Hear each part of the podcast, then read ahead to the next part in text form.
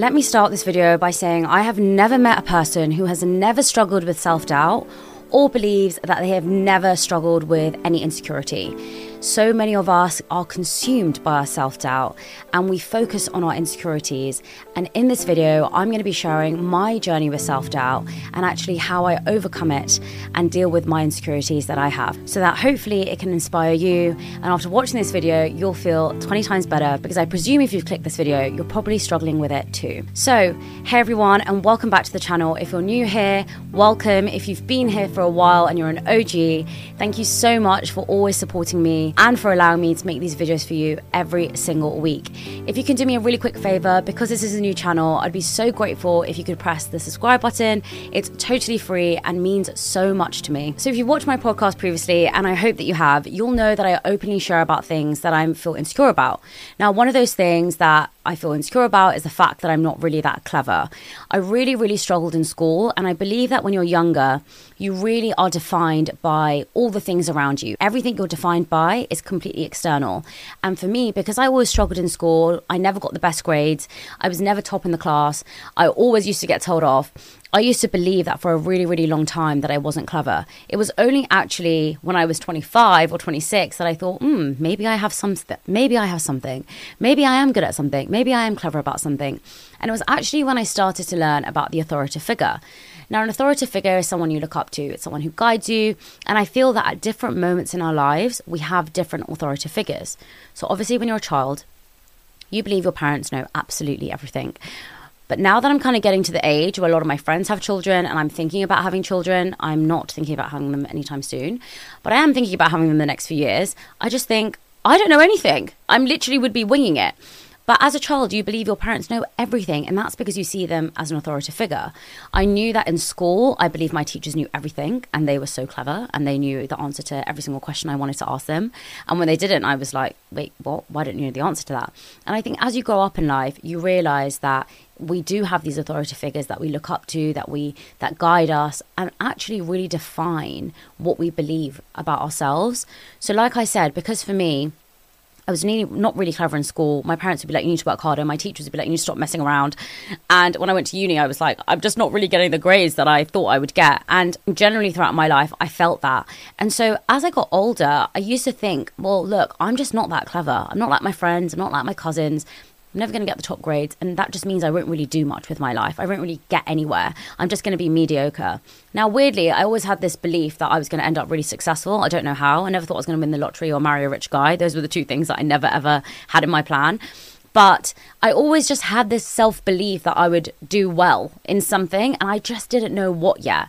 So, anyway, when I actually was working at E.ON, I was on graduate scheme there, and they had actually asked us to go back to Warwick to go to their business school to do a diploma in applied management. Now, I went to Warwick to study law and I absolutely hated it. I was like the worst in my class. I hated it. I hated everyone else because everyone was so good at it. And everyone would want to work really hard and I just couldn't understand it. My parents always used to say to me, you know, you have to work really, really hard. And so I felt like I worked hard for them. And I just felt like exams were just so pressurizing and I wasn't actually learning. I was just memorizing things to write in a paper. And so I'd feel filled with anxiety, filled with nerves. I never, ever, ever used to eat before any of my exams. I used to always lose so much weight when I was stressed because I just hated uni and I hated school. And so for me, kind of going through that experience was just mortifying. And so then when I went to go work, and finally I was like, I never have to revise in the Easter holidays, my company were like, you need to go back to Warwick. And I was thinking, absolutely not. I actually fought with them multiple times and fought with my parents, said, I don't want to go. And I came up with all these excuses as to why I shouldn't go. Because at the time I was living in Nottingham and E.ON had said, you need to stay at the company for three years, otherwise you have to pay it off, or five years, or something like that. And so I said to my parents, look, I don't think I should go because I obviously want to move back to London. And they said I have to stay here for three to five years. I can't remember which one it was, but it was a long time. And they were like, listen, just do it and just try. And if you have to pay the money back, you have to pay the money back. It's not a big deal. So I was dragged to do this.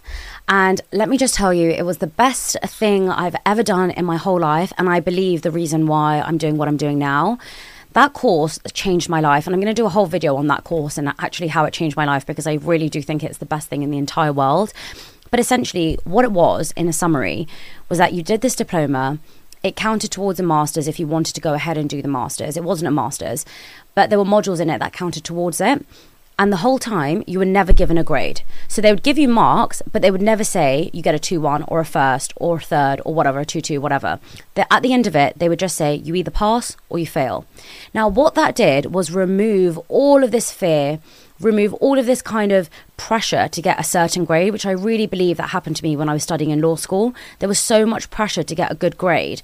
And then to come back to the business school, which is like one of the best in the world, and they're like, no, don't worry about. Want to make a podcast? Spotify's got a platform that lets you make one super easily, then distribute it everywhere and even earn money. All in one place for free. It's called Spotify for Podcasters, and here's how it works. Spotify for Podcasters lets you record and edit podcasts right from your phone or your computer. So, no matter what your setup is like, you can start creating a podcast today. Then you can distribute your podcast to Spotify and everywhere else podcasts are heard. Video podcasts are also available on Spotify, and when you want to take conversations with your fans to the next level, Q&A and polls are the best way to get them talking. With Spotify for podcasters, you can earn money in a variety of ways, including ads and podcast subscriptions. And best of all, it's totally free with no catch. Ever since I discovered Spotify for podcasters, I love engaging with my audience with the Q&A and the polls. And I also love the fact that I can upload my video podcast on Spotify because I know my audience love watching it sometimes when they're traveling on their commute.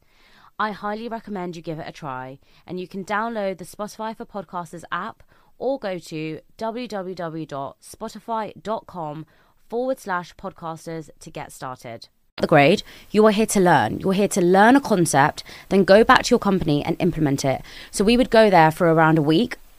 I think it was every three months. I can't really remember right now, but I know we would go there for either a week or three days and we would stay there. We would learn a concept. We would then have to go to our company, implement it, and then write up an essay on it. Now, there were so many different things that I learned about, and some of them I gravitated towards more than others, but the whole thing was really around self development learning different ideas, how to work on things like people and culture, basically everything that I loved. And I just found that I really grew as a person and was so obsessed with all the books and all the readings. I still have two folders where I printed out all of the readings, which I still refer back to today. It really left a lasting impression on me because for the first time in my life, I was learning to learn, not to get a grade, not to pass a particular exam, not to memorize something because I had to. I was learning to actually learn the stuff. And then I actually enjoyed it. And so for the first time in my life, I was like, maybe I am clever maybe I am someone who can actually learn things and implement it and actually talk about it in an exam or actually write it down in an exam because I actually love it. And so I'm going to read up about it. I'm going to enjoy it. And I'm not going to feel like this is so stressful and something I have to do. It's something I want to do. And I guess my point back to kind of self doubt is there's always a reason, you know, deeper than you probably think. And one of the things that's really helped me is to really have that reflection and understand okay, why do I believe this about myself? Where did this stem from? How can I perhaps change that? What actions can I take to perhaps try things that will help me to stop thinking that about myself? And just this example around learning really helped me to think okay, I'm probably not clever in loads of different fields of my life, but there are certain fields that I am. And really focusing on what you enjoy has really, and, and taking away that pressure of needing to be the best or to get a certain grade has really helped me so much in my life. I mean, when I started this podcast, did I ever think that I would be a top creator? Absolutely not. I really just did it as a hobby. I was inspired by Rashma, my auntie, and I've got a whole video about why I started my podcast if you want to watch it. I'll leave the link in below. But I was really inspired by that story. And so I thought, I want to do a podcast. And I started it, and there was absolutely no pressure. I still had my full time job for two years into my journey. I never ever put this pressure on myself that I wanted to become a full time content creator. But as I started doing it more and more, I realized this is something that I love. It's something that I was obsessive over. It's something that I was reading up about all night. It was something that I would wake up in the middle of the night and think of an idea and write it down. I still remember in the early days, I'd wake up, voice note myself an idea, go back to sleep, and I would be so excited when I'd wake up in the morning. Like this morning, I was so excited about my day that I just slept for five hours last night and I still have loads of energy because I'm just so grateful to have this opportunity to be able to do this as my job. And my point is, is just find things that you enjoy. I feel self doubt is so much bigger when it's something that you're putting so much pressure on yourself about because you just don't feel good enough. So just by removing that pressure and just thinking, okay, this is a hobby, this is something I can enjoy, this is something where there's no pressure, really, really helped me to overcome that. Now, here are some quick tips that I feel people always ask me for advice for. And a lot of that is around public speaking. So I've had a lot of messages recently that say, okay, well, I'm really nervous. I have so much self doubt around this gig that I've been asked to speak at at this event, going on a podcast, starting my own podcast. I'm really, really nervous. Can you help me? And the first thing I always remind myself is when I'm doing a podcast, I always think the guest has chosen to be here. I haven't paid them. I never will pay a guest to come on the podcast. I've never bribed them. I've never, you know, even paid for their travel. I've never forced them to be here. They've chosen to be here. They've chosen to spend their time with me. So who am I going to be? I should be excited about this opportunity. They want to be here. So I'm going to be the confident, excited, happy person that they've chosen to be here, not the nervous, shy, quiet person that they didn't sign up for. And that's the same whenever I public whenever I go into a public speaking thing like a TED talk when I do my workshops. I'm like these people have chosen to be here or I was chosen to speak on the stage. So I'm going to bring my best self. I'm going to reframe my mind instead of saying I'm nervous and those butterflies in my stomach are out of nervousness, which they are but I'm also excited. I dreamt of doing a TED talk for so long and I weed like multiple times in like the space of 10 minutes before my TED talk because I was so nervous. But then I remember thinking to myself, I'm so excited. I dreamt of this moment. So let me make it amazing. This is filmed, so let me make it amazing. Let me not be nervous. Let me not be shy and enjoy it. I love public speaking. It's something that I've always loved doing. And I still need to work on it. I still need to refine and become better. But for now, let me go for it. And one of the things my mum used to always say to me, she used to say to me, even in school, if you've tried your best, you will never feel that self doubt. You'll never feel anxious, you'll never feel worried because you know you've worked hard and so you're excited for the challenge. And I really couldn't believe I really can't emphasize this enough.